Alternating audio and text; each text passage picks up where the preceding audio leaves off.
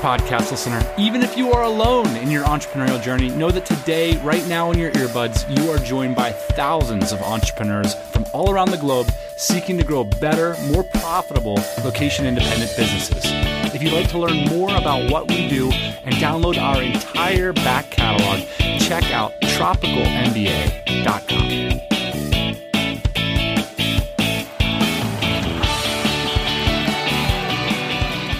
back to the podcast. We are here with another great listener question, which was sent to us via our voicemail.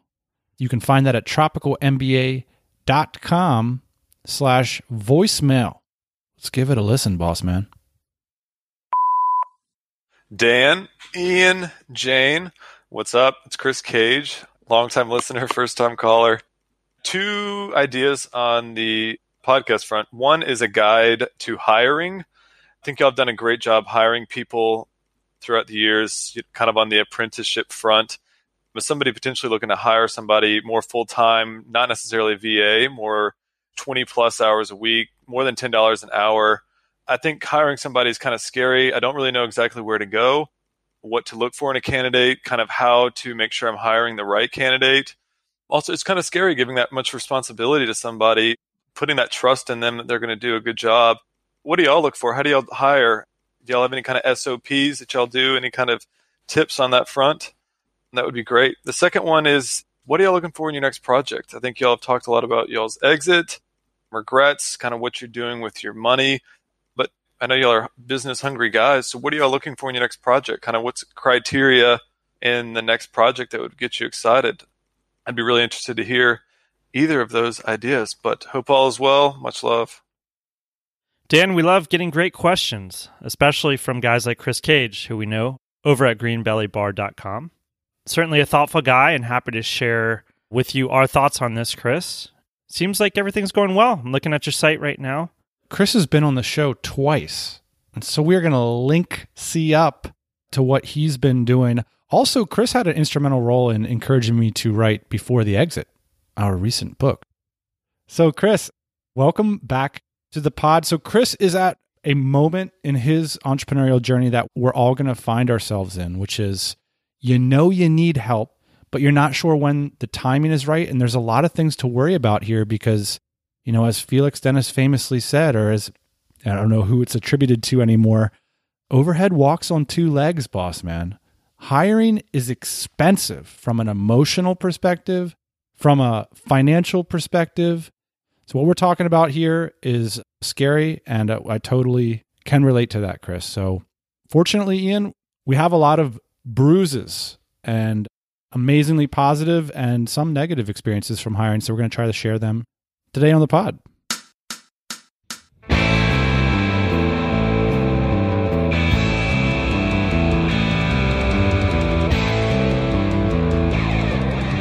All right, Ian. So there's a lot of elements to Chris's question. So let's break it down step by step in a series of five points. The first being that Chris thinks hiring someone is scary. What's really to fear here? How do we think about this? When's the right time to hire? And what are some of the risks that people really ought to be worried about when they're hiring? First thing I think is scary is the money that it's going to cost. You know, for a new business, especially somebody in like Chris's position where you've got a little bit of revenue, you're starting to figure out how can I multiply my efforts? How can I start to work on other things that are important in the business while still managing these cash flows that are coming in? You start to think, okay, I'm going to bring somebody in to work on some of these existing cash flows, which I think is a really important thing to distinguish, especially when you're hiring Dan. What do you mean by an existing cash flow? Well, there's the opportunity, and I think we've all fallen into this trap, right? To bring someone in to grow the business. So I'm going to bring someone in to grow the business, and it's going to be awesome.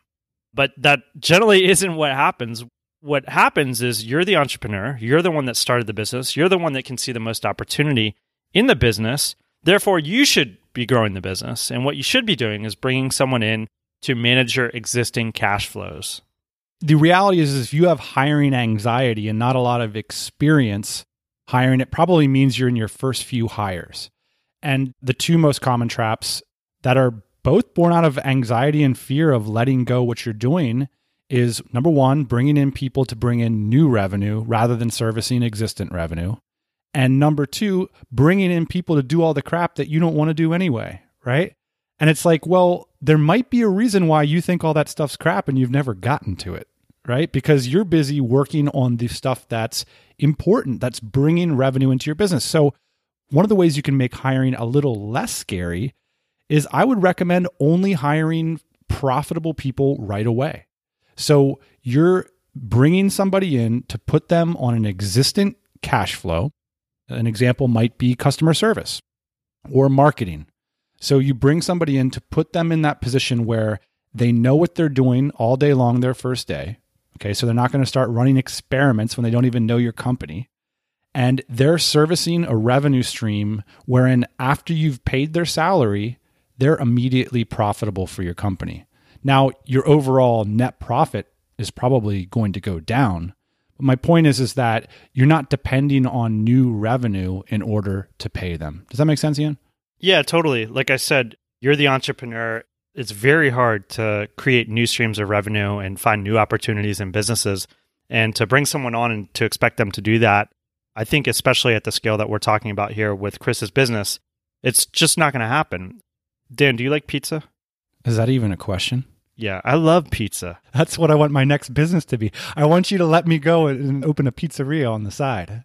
I started thinking about pizza because I'm really hungry, number one. But number two, I want to draw a parallel between hiring for an existing cash flow and hiring for an opportunity. So you have a pizza business, Dan. You're doing great. You're answering the phone because it's the early days. You're taking the orders. Then you're going to the back. Well, because that's where the money is.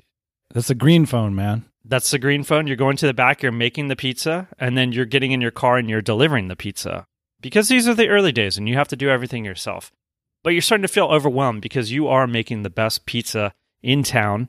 You're getting a lot of calls and you just can't do it all.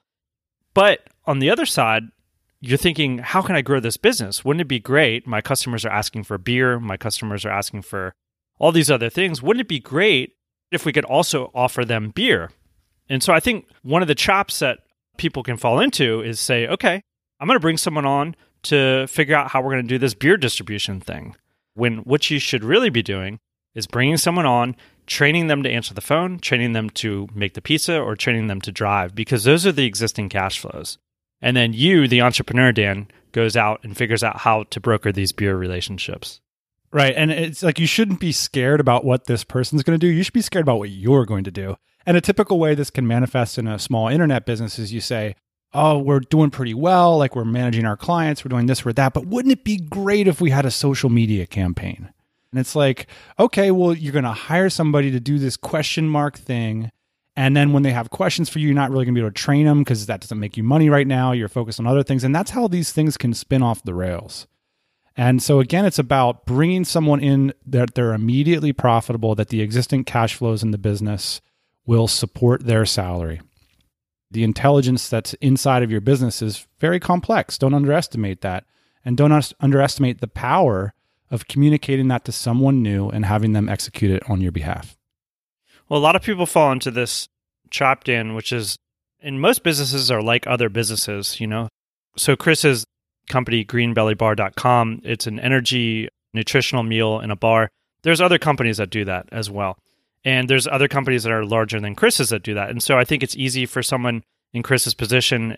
I'm not saying that Chris is necessarily doing this, but to say, like, oh, they're much larger than us. You know, they're doing $100 million in revenue. They have a Facebook manager in place. They have a social media manager in place. They have this person, that person, this person, that person. Eventually, we're going to need those people. So I'm going to go ahead and hire for them now because that's what it means to look like a $100 million company. And that's where we want to be. But strategically, that's not really how it works. And that's not how you progress up to be where they are. That's not how they often got there. Exactly.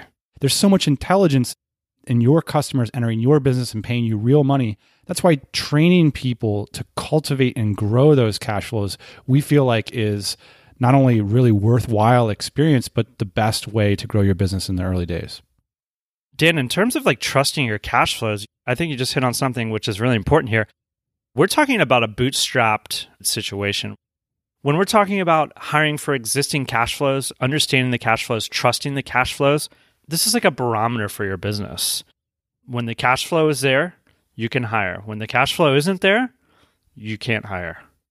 Also, I want to add one more thing before we get to the next element of Chris's question, which is I understand this fear, but I also think that it's such an important road to cross for entrepreneurs because it's really about deciding whether you're going to be building an asset that's bigger than yourself or whether you're going to be building yourself a really great job, which is what that book, The E Myth, that's been so popular in the entrepreneurial world is really about, which is that the story of the E Myth, Ian, is that if you're really good at baking and you go open a bakery, you mistake that like what you're actually doing is not baking, but you're being an entrepreneur, which is that you're creating products at scale. It happens all the time in the internet space. Like if you're really good at graphic design, you like put your shingle up and then all of a sudden you're graphic designing for all these clients. And well, not really. If you want to be an entrepreneur, what you're actually doing is creating cash flows based on that skill set. And then you're hiring people to maintain, grow, and, and make those cash flows flourish more. In other words, this is like the moment of crossing the Rubicon. So, yes, it is scary, but it's critical to decide whether, like, what the future of your career looks like. What I want to know, Ian, is is this cash flow going to be an asset? And it starts to become an asset when other people can maintain and grow it. In the early days, Ian, we hired somebody to be the general manager of our company super early days, super early days to train him on how to manage our key client relationships, how to grow them, how to sell them products, how to get things to their doorstep. Meanwhile, what were you doing? Not picking up every single phone call, but you were designing the next product lines. You were figuring out how we were going to sell the beer at our pizzeria that was an important move for us because we needed, even though it was incredibly financially, I think you could call it devastating, right? I wouldn't call it devastating because it was profitable right away because I was able to go design the products and grow the company. But it depends what lenses you're looking at it though, because what a lot of people in the audience are facing is they're saying, oh, I could make 75 grand next year. And now you're telling me I'm going to make 30 grand. Sure. From a personal income perspective, it was devastating. But again, if you're here for a job, take your 75 grand. Then you're not in the right place. Right. So we're here to grow profitable companies that can operate on their own. And let me tell you, when it gets to the end of the line, when you go to sell your business, which we did in 2015, this is what people are looking for.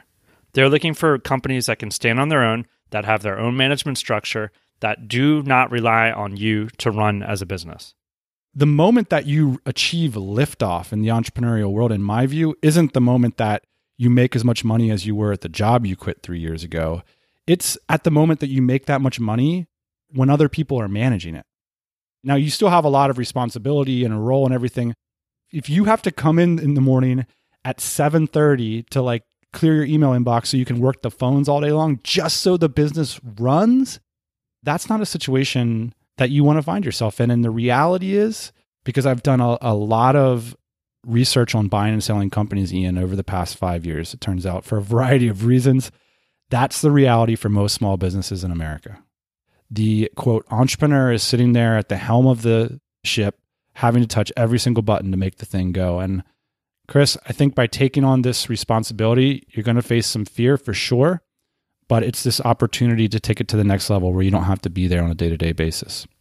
One other thing to note about why this is scary, Dan, and you touched on it a little bit, which is basically your personal income a lot of times goes down as you hire somebody, especially at a business in this scale.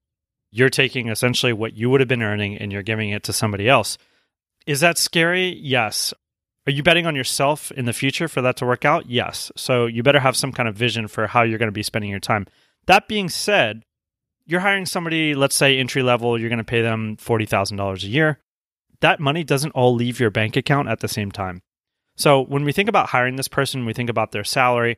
It's a scary number, but it's actually amortized over 12 months. And what we've done traditionally in our businesses, Dan, is that we've had a 30 or a 90 day trial period. And during that trial period, you see if you're a good fit. You bring the person in, you figure out if they can manage these existing cash flows, you see if you can actually free yourself up to do the things that you want to do going forward in your business. Sometimes it doesn't work out. That can be tragic for both parties, but that's the advantage of not having to pay all this money, one lump sum upfront, and get it to be spread over 12 months is that your exposure to risk is relatively low. So before we get to the next part of Chris's question, I'm inspired to do a shameless sales pitch because in listening to what you're saying, making that sacrifice with your personal income, that's real. That happens. And sometimes you don't get paid back for months or years. Now, we've already done that sort of sacrifice when we left our careers. The type of endurance that it takes to get a business to the level of liftoff is incredible. And that's why communities like the Dynamite Circle, our community, have been invaluable to me personally because I remember just being in the middle of this situation thinking like when is this going to end? When am I going to be able to put my feet up for a couple days, you know? Because it just feels like it drags on forever when you're in the middle of that storm. And yeah, so you took a big step back to quit your job and now we're saying you got to take another one if you want to grow that asset instead of building a higher quality job. It's very rare that you're going to be able to do this without a profound sense of financial sacrifice. Like that's what we're talking about. And I'll say this too, Dan, and this is why this issue is just so complex. It's not as easy as, you know, should I hire somebody for my business? Like it goes back in businesses that we're talking about here, bootstrap businesses, businesses the size of Chris's business. It goes back to what your personal balance sheet looks like. It goes back to figuring out do I have debt? Can I sustain this? And that's why it's so important, I think, Dan, before you get into this entrepreneurial game, before you start a business, that you make sure your personal finances are in order. Because, like you said, you're going to have to take a step back financially when you start the business, and then you're going to have to take a step back when you start hiring people. And if you don't have a good, solid footing, personal financial footing for that, your business is going to suffer. It's taking two steps back so you can take five steps forward. Don't let the lack of a big budget or technology skills get in the way of you having not only a beautiful website, but a powerful one that can get your product in the hands of your customers. That's where today's sponsor, Weebly.com, comes in. Weebly is the easiest way to create an incredible looking website, and you don't have to have technology skills. But more importantly, Weebly comes with a whole bunch of tools that help you sell your products, process payments, manage your inventory, and create marketing campaigns that grow your brand. And because Weebly's mission is to turn people's great ideas into successful businesses, they've built an incredible support team. So if you have a question, just pick up the phone to talk to a customer success expert. There's no scripts, there's no robots, just a friendly human who can help you grow your business. That's right, Weebly.com is the quickest way to get your idea on the internet and to simplify your business's web presence. So if you've got a product idea and want to share it with the world, check out Weebly. You can have a beautiful, powerful online store running in a matter of hours. And because you listen to this podcast, you can visit Weebly.com slash TMBA and get 15% off of your first purchase. So don't just build a beautiful website and don't spend a bunch of money on it. Build a successful online business, and Weebly can help. All right. So the next element, Ian, I want to address for Chris is whether or not he should consider hiring a full time versus a part time person. I think that the remote work revolution is challenging this full time, part time distinction and opening up some opportunities. Because in the olden days, in the olden days, and still it's the dominant model in our society is that when you pay someone a salary or an hourly wage, they show up at a certain time and then they leave at a certain time. One of the things I think the remote work revolution sort of calls into question is a lot of these roles, they're not time dependent as they are energy dependent. You might ask yourself about a full time role is that these are roles that you're demanding the shower time of the person you're bringing on. So that is, you know, are they thinking about growing your business and products when they're not at their desk, when they're talking with their friends, when they're in the shower? And then a part time role might be someone who focuses their energy on a specific element of your business that they're a professional at. And I think there's a growing opportunity for this sort of role, Ian, because there are different energy sets in your brain. There might be more roles where you can bring in people with a lower level of risk just to do something very, very specific for your business. Couple thoughts on this because we've done it both ways. You know, the part time work versus the full time work and the shower time, I think, is essential when you're trying to grow a business to have other people thinking about the growth of your business. That being said, it doesn't happen for a long time. Like you bring these people into your organization, it takes them months to figure out what's going on and how they can actually grow your business and have productive quote shower time. With the part-time work, I think that you're going to get hopefully you'll get just as much ownership over the work, but like you said, you're not going to get that kind of critical thinking, how can we push this to the next level? Especially if the person in that part-time position doesn't see a growth opportunity in your organization. That being said, I many times, Dan, for our organization, have hired people on a part time basis with the promise that they will become full time if two things happen. One, they're able to help grow their position or help grow those cash flows, or two, more opportunity in the company becomes available. Just in other words, you're not promising them that. You're saying like there's an opportunity here. Right, right. There's no sorry, I should say like there is the promise of if X, Y, and Z happens. It's kind of an interesting place to be and you, you certainly have to catch people at the right time in their careers and their lives that they have that flexibility, right? So it's like, oh, I got two or three jobs. The reason I'm coming to work for you is because I really like nutritional bars. I see this as the future. It's a shame that you guys only have part time, but I'm willing to kind of stick it out and see if something kind of manifests down the road. And I've had that happen to us like several times in our companies, Dan, where people are passionate about the projects that we're working on. So they're willing to work part time because that's all the available work that there is. And sometimes that manifests into full time. By the way, a bit of a red flag there popped up in my head, and we're going to get to some of these red flags, but this idea that the person is really passionate about the product isn't always as positive as it seems because that's not what they're going to do every day is like enjoy that product. You know, like what they're going to be doing is like the element of the business that ultimately creates that product it's cool to like get someone in the community that understands what your product's all about and what your customer's all about. I'm not saying don't do that. I'm saying that be careful of like mistaking the passion for the product itself with the part of the process that they're going to play in delivering that product to your customers. Absolutely. And the last thing I'll say about full time versus part time, this goes back to what we first talked about, Dan, which is how much cash flow do you have? Do you have enough cash flow to support a full time person or a part time person? Because I think what happens sometimes is we say, like, oh, I can put them on these revenue streams, I can put them on these cash flow. But, you know, the other half of the time, yeah, I'm not really sure what they're going to be doing. Maybe I'll throw in some social media. Maybe I'll throw in some of this or that. Yeah, I don't like that. And what ends up happening is you have them be basically a full time employee taking a full time salary and they're only doing part time work that's productive for the company.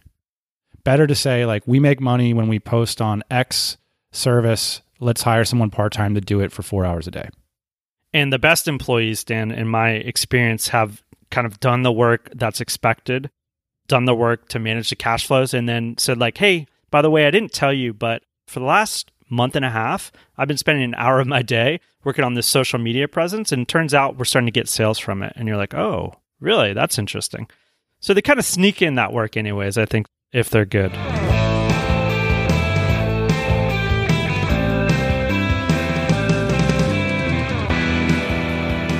Let's talk then about where can Chris go to hire people for his position? I think it depends who you're trying to hire, Chris. Shameless plug again. DynamiteJobs.co is our newest company, Dan.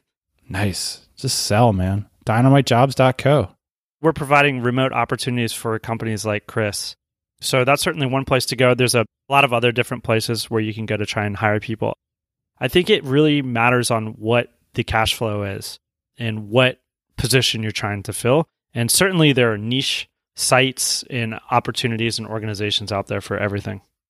Yeah, dynamitejobs.co is really focused on customer service, support, operations, and marketing for internet businesses. So if you want people that get your business in that capacity, one of the most undervalued ways to do this is record a video or audio of yourself, Chris, talking about your company, what you're trying to do, what you're passionate about.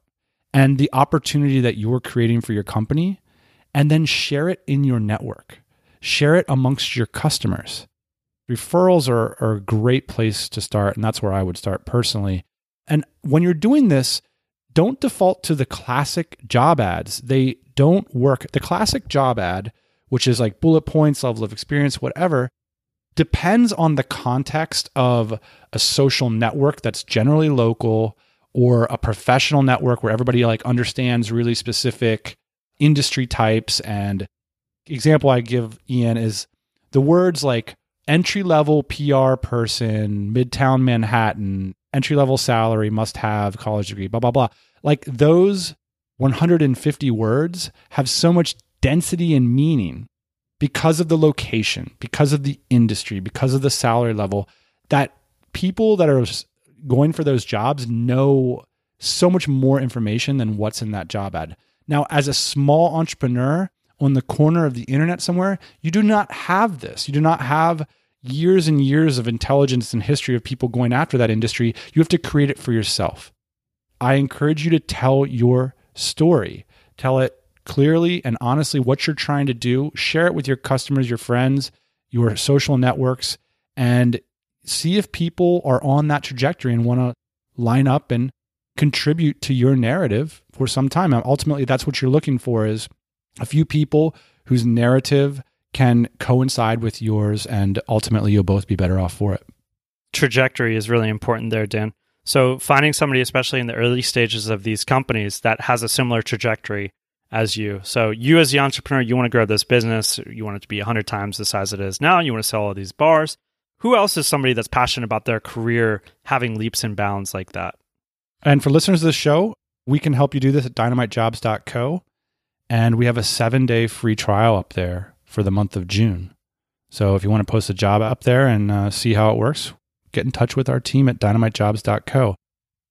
So, how can Chris make sure he's hiring the right person? I was just thinking about all the hires that didn't go well for us and all the hires that did go well.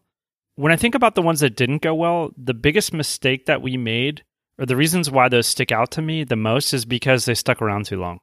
And so it's not necessarily that I'm upset that we hired the wrong person because I think that those things happen. You know, the interview process is like a dating process. And as we all know, we get that wrong a lot. You're going to make mistakes. You're going to make mistakes. But the true mistake that a lot of us make in the hiring process, and obviously that I've made several times in relationships, is sticking around for too long. that goes back to my point about the 90 day trial period, which is you have a built in basically courting process where people come into your organization, you figure out if it's a good fit. Everybody knows that we're all going to be trying this out for 90 days and nothing is certain going forward. Let me then share with why I think we got into some of those bad positions. And look, you're going to get into them. So having that fail safe, that initial understanding, and being willing to do what is, I think, one of the worst things you'll ever have to do in your business, you're going to have to fire people from their jobs. What else can you say about it? It sucks. It's awful, but I've also had people thank me for it afterwards. Why do we go wrong? Here's one of the things that I find very difficult in the hiring process. And I always try to remind myself, which is this what you are investing in when you hire somebody is their previous actions done on your platform. This is the distinction between saying versus doing. This is getting good at looking at people's feet and not their mouths because some people are great talkers. Some people are great writers. They write a great resume. Some people are awesome about talking about the projects they've been involved in, in the past, who they talk to, and how they can do it for you. Forget about all that stuff if you can. Of course, talking to people is an important part of business, but what's more important is what they're able to do. And the likelihood that they're going to do something entirely new than they've done their previous past in your organization is low. Very, very low. We've fallen for this several times, Dan, in our careers. And I'll liken it to this as well. It's having a current employee that tells you during review time all the great things that they're going to do for you in the company next year. And therefore, they should be paid based on the assumption that all these things are going to go well in the next 12 months. That's not a good place to be. And certainly, you shouldn't be paying people on what they say they're going to do. You should be paying people on the results that they've produced. And that's the same situation that you should be in when you're hiring someone. It's what have you done? How is it relevant to my company? Do you feel like you can replicate the kind of success that you've had in the past in this new future environment? Let's give it a try. Here's one thing about certain people who present really well is often maybe they have developed that as a adaptation because they're not very good at doing stuff. So whatever your process is, what we're trying to do in the interview process, Ian, is really dig down to what people have done. And then you got to ask yourself, well, assuming they behaved the same way they've behaved in the past, because that's what I'm investing in, what would that behavior look like on my platform? Do we both win? And that's really what you're trying to do in the interview process. Now, in the early stages of these companies, Dan, it's tough because you don't have a lot of budget a lot of times.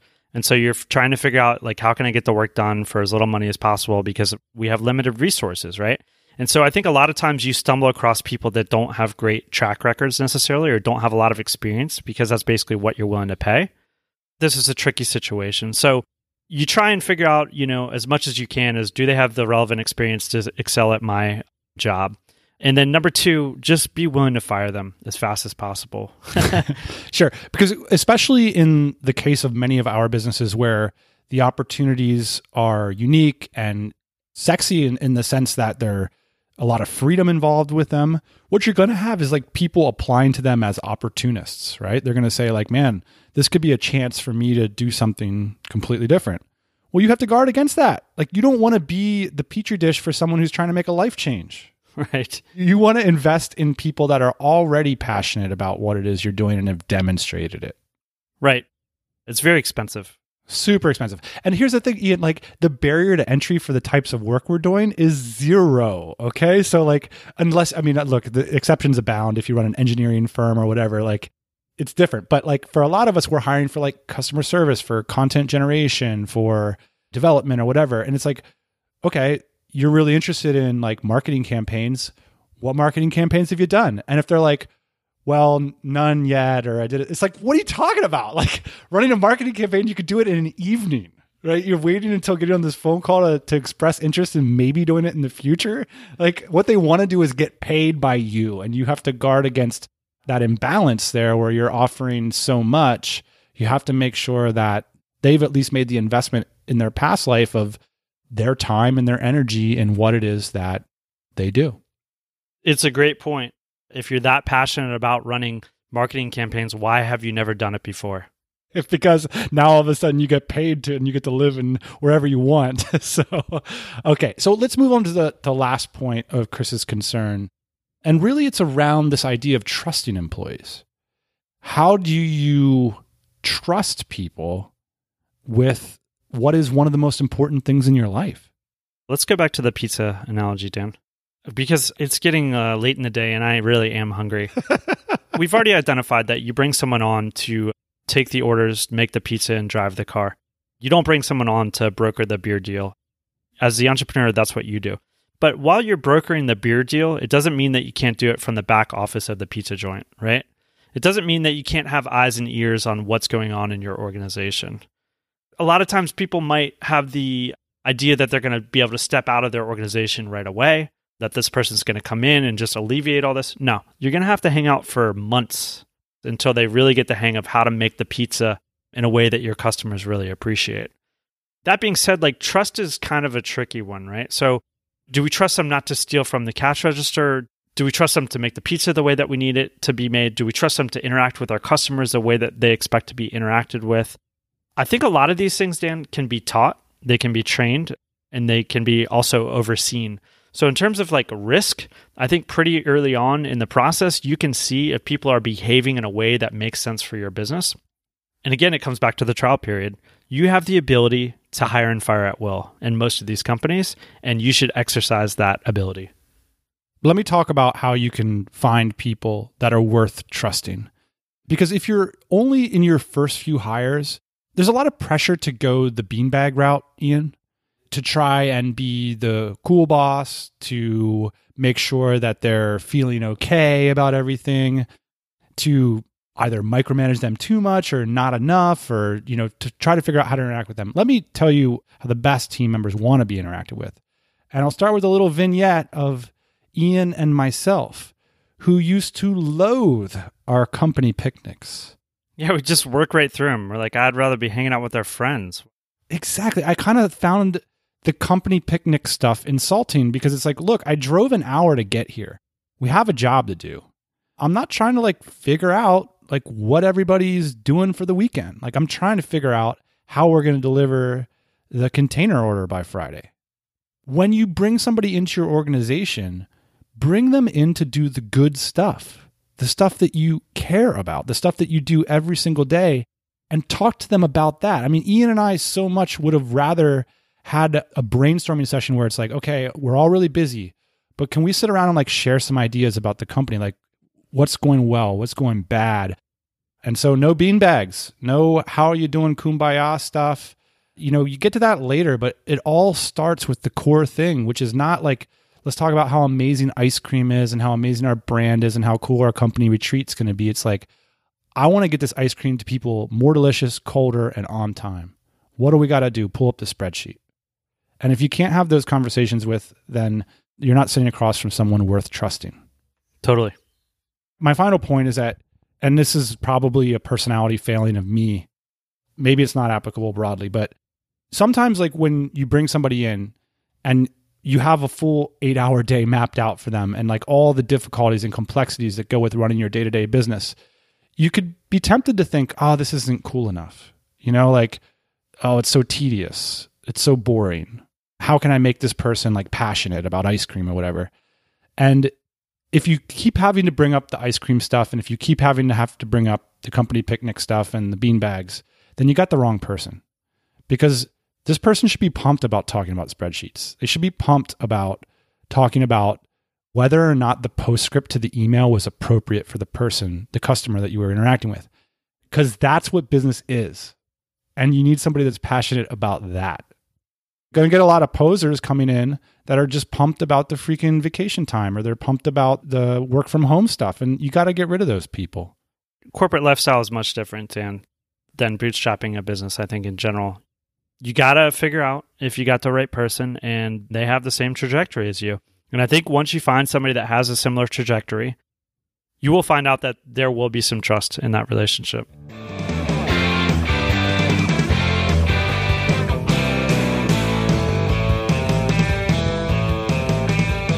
For all the listeners out there that are on the fence, that are feeling scared about hiring, I just got to say from the other side of the fence, you know, there's so many entrepreneurs who will moan and groan about managing people and stuff. Like, what are you like in middle management at some enormous company or something? Like, I think this is one of the most rewarding things you can do as a business person is to have a team. It's great. If you're moaning and groaning about it, you're doing it wrong. You can moan about it just a little bit. This is getting on to another topic, but most of the time when I see people moaning about managing people, it's because they don't know how to manage themselves. And that symptom, you know, spills on to everybody else. So if you are thinking that it is a pain in the ass to manage people, well, you're probably not good at managing yourself, number one. And number two, you're probably not that interested in building an asset outside of a job. Boom. Oh, a topic for another day, boss man. If you got a topic for us, Chris, we loved the question. Thanks for going to tropicalmba.com slash voicemail where any listener of this show can drop us a dime like that. You know where that came from? That's an assist in basketball. Dropping someone a dime used to be like giving them enough money to make a phone call at a payphone. so that's what they say. Like, look, you dropped us a sweet dime. So, Chris, you dropped us a sweet dime today. Thanks for going to our voicemail page and sending us a question. If you're looking to hire, let us know how we can help you. We're trying to solve that problem right now. Chris also asked us, hey, what are we up to? We're working on dynamitejobs.co as well as a Dynamite Circle, and that's our newest project. So check out how we can help you grow your team or how we can help you get a job with one of these great companies. That audience for that site is growing rapidly. So check out dynamitejobs.co. That's it, boss man. We'll be back next Thursday morning, 8 a.m. Eastern Standard Time. And if you want to check out the show notes, the links to everything mentioned in today's ep, plus leave us a voicemail or a comment, check out tropicalmba.com slash hiring help. I'm not done yet. I've been practicing recording the audiobook for Before the Exit, which is now completed and in production. So, as a warm up, I read some old tropical MBA posts, some of our greatest hits, and occasionally I'm going to run them after the outro music here as just a bonus content. If you got a longer run, longer bike ride, check out the bonus content at the end of this episode. And as always, thanks for listening. Hey, thanks for listening to the Tropical MBA podcast. You can go to tropicalmba.com, get access to hundreds of back episodes and all kinds of other goodies. Load up your iPod. That is the cheapest way to fly business class on your next international flight. We will see you next Thursday morning, 8 a.m. Eastern Standard Time.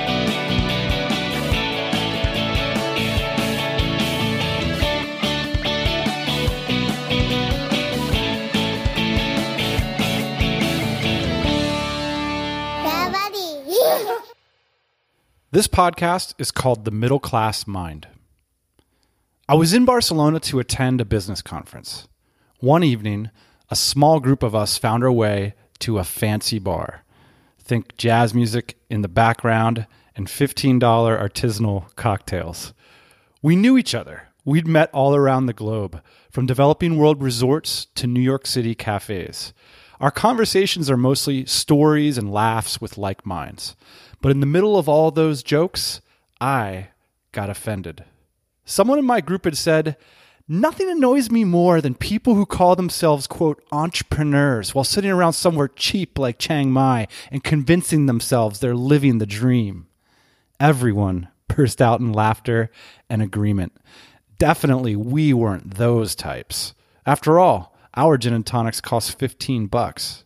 Chalk it up to my palm tree pedigree, but for all the horrible things I'm willing to say and endure in conversation, this was the moment I got indignant.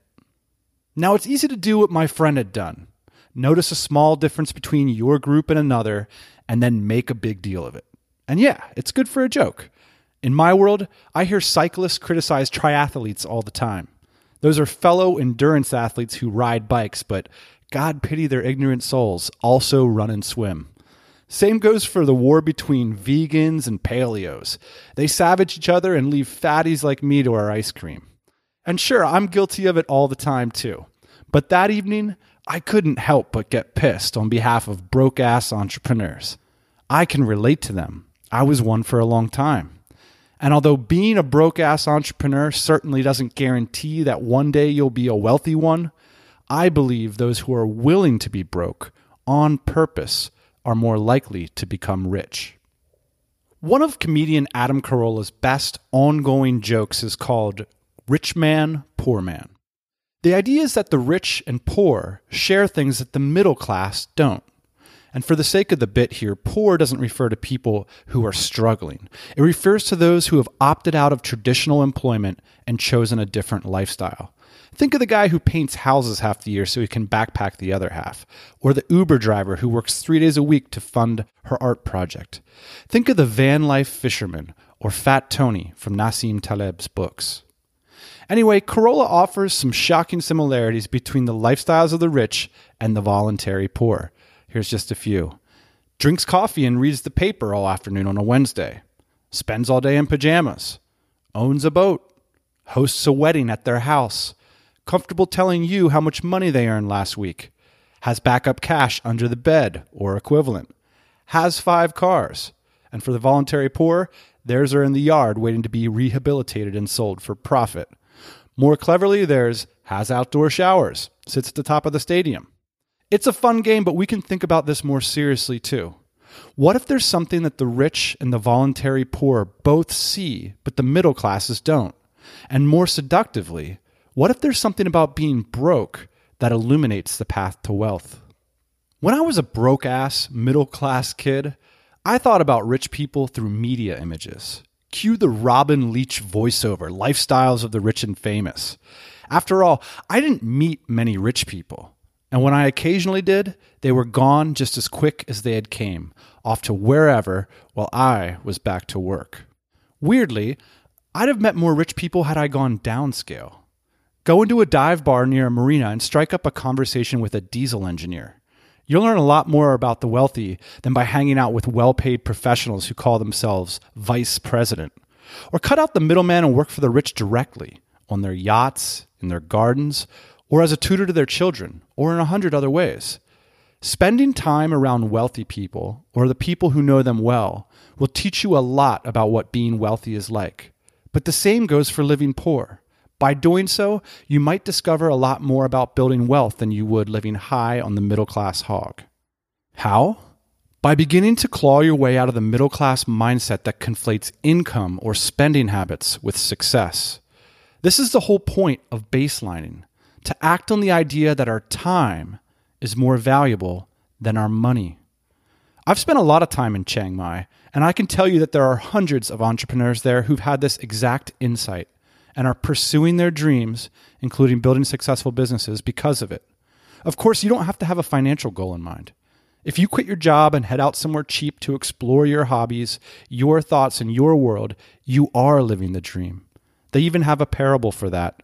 In many tellings, it's called The Fisherman and the Businessman.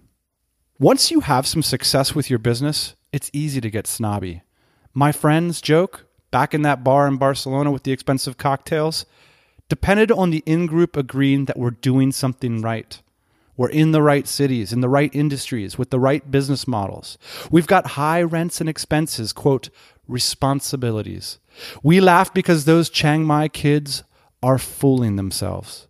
Except, of course, none of us has it figured out either. In that Barcelona barroom, there wasn't a single Mark Cuban or Elon Musk. We're still seeking answers too.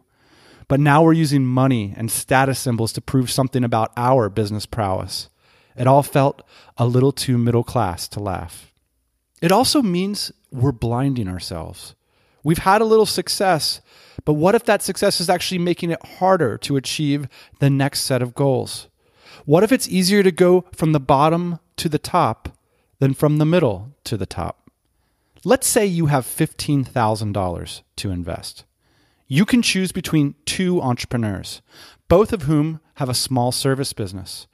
Your money buys you 20% of the company you select, and you only see that money again if the company sells for over $1 million. So your possible outcomes are either $200,000 plus or nothing. Here's the catch you only know one piece of information about each company the location of its founder. One entrepreneur has lived in San Diego for 15 years. The other sold house and moved to a small apartment in Ho Chi Minh City, Vietnam. Knowing only these two variables, where would you place your bet? By now, you can probably guess where I'd put my money on the entrepreneur in Vietnam. Because despite my buddy's joke in that bar, being content to sit around somewhere cheap actually is a pretty decent strategy for becoming wealthy. Of course, you can't just sit around. Self made wealthy people are ambitious, without exception. But the sitting around part is valuable. It's a way to clear your mind from all the things you're, quote, supposed to do. These supposed tos dominate middle class thinking. Buying a decent car, getting a decent job, making decent money. They're about appearing good enough, and they're the kinds of pursuits that often stand in the way of getting wealthy. Sometimes I wonder if I should go back and work for a big company. A few nights after hearing that joke back in the bar in Barcelona, I met a guy who was the butt of it. He was piecing together a shaky income from a variety of sources. He was starting a family. He was nervous, and his dream wasn't working out as planned. He said, All my friends from high school are further along than me. They've got homes, big paychecks, and nice lifestyles. I could do that too. I could go back, put my degree to use, and get a good job. By the standards of the digital entrepreneur crowd, this guy's doing okay. I mean, not great, but okay. But by middle class standards of everyone back home, or by the guy who made the joke in the bar in Barcelona, he's doing terribly. In fact, he's doing so badly that he's tempted to trade entrepreneurial stress, like, you know, what the hell am I doing this week, for a very different kind. The kind that comes with a steady paycheck. This guy is fragile. And when you make fun of those who are okay with very small businesses on very small islands, You recreate the pressure that keeps so many people in quote safe career paths. You tell them, do something that we perceive as successful and do it now. Look like us or we won't recognize you. That pressure sucks. It ruins people. And I'm committed to a romantic idea of what's possible when you stay clear of all that. But staying clear of it is tough. The middle class mind is handed to many of us in childhood, and it's extremely difficult to shake. So let's talk about getting poor to get rich as a barbell strategy. Nassim Taleb, author of The Black Swan, has 100 cool insights about the world, but one of my favorites is his barbell strategy to investing. It works like this First, cover all your downside. Put yourself in no lose situations most of the time. And then expose yourself to many small investments that have the potential to win big. So, as an example, you could keep the majority of your money in cash, not the market, and live in a home you own 100%. Then invest 10% of your money in 10 highly volatile startups. You can take the same approach to your career. That's baselining saving some cash, living somewhere cheap, being frugal, and devoting all of your waking energy to building assets. For those with an adventurous temperament, it's a lot more fun than having a job. Better yet, I've seen it work a bunch of times. I've been writing a blog and podcasting since 2009. And one of the things happening around me is that our readers, that's you, are getting rich. And these are not the people that you'd expect either. They didn't go to fancy colleges, and in some cases, didn't go to college at all. They're travelers and free spirits and computer nerds, people living out of their backpacks and RVs, showing up on random islands to talk about Google algorithms and VPN networks and website referrals. Often society looks at these people as outsiders or failures, but now they're building wealth. Your chances of getting rich are better if you're broke. Felix Dennis, founder of Maxim magazine, delivers a similar message in his truly hilarious book, How to Get Rich. He takes great pains to outline the difficulties of becoming wealthy. And I quote Now you must leave the safety of the ant colony and the hive. You are to become a loner, an outcast, cut off from the very thing that defines what so many of us believe we are. What is the first question usually asked to strangers of each other? Right, it's what do you do? In some cultures, the way of answering may be different, but it nearly always relates to work in the West. I'm a teacher. I'm in banking. I'm a dairy farmer. Our job defines us, but it cannot define you. Not anymore. End quote. For Dennis, being normal and identifying with your job are risks. In fact, he argues that people with steady careers might as well give up on becoming wealthy. They have too much to lose. They have the middle class mind. What starts as a risk management strategy, get a career, ends up guaranteeing a lifetime of low yield returns. Venkat Rao reflected on the same phenomenon in the Gervais Principle, his brilliant analysis of career politics.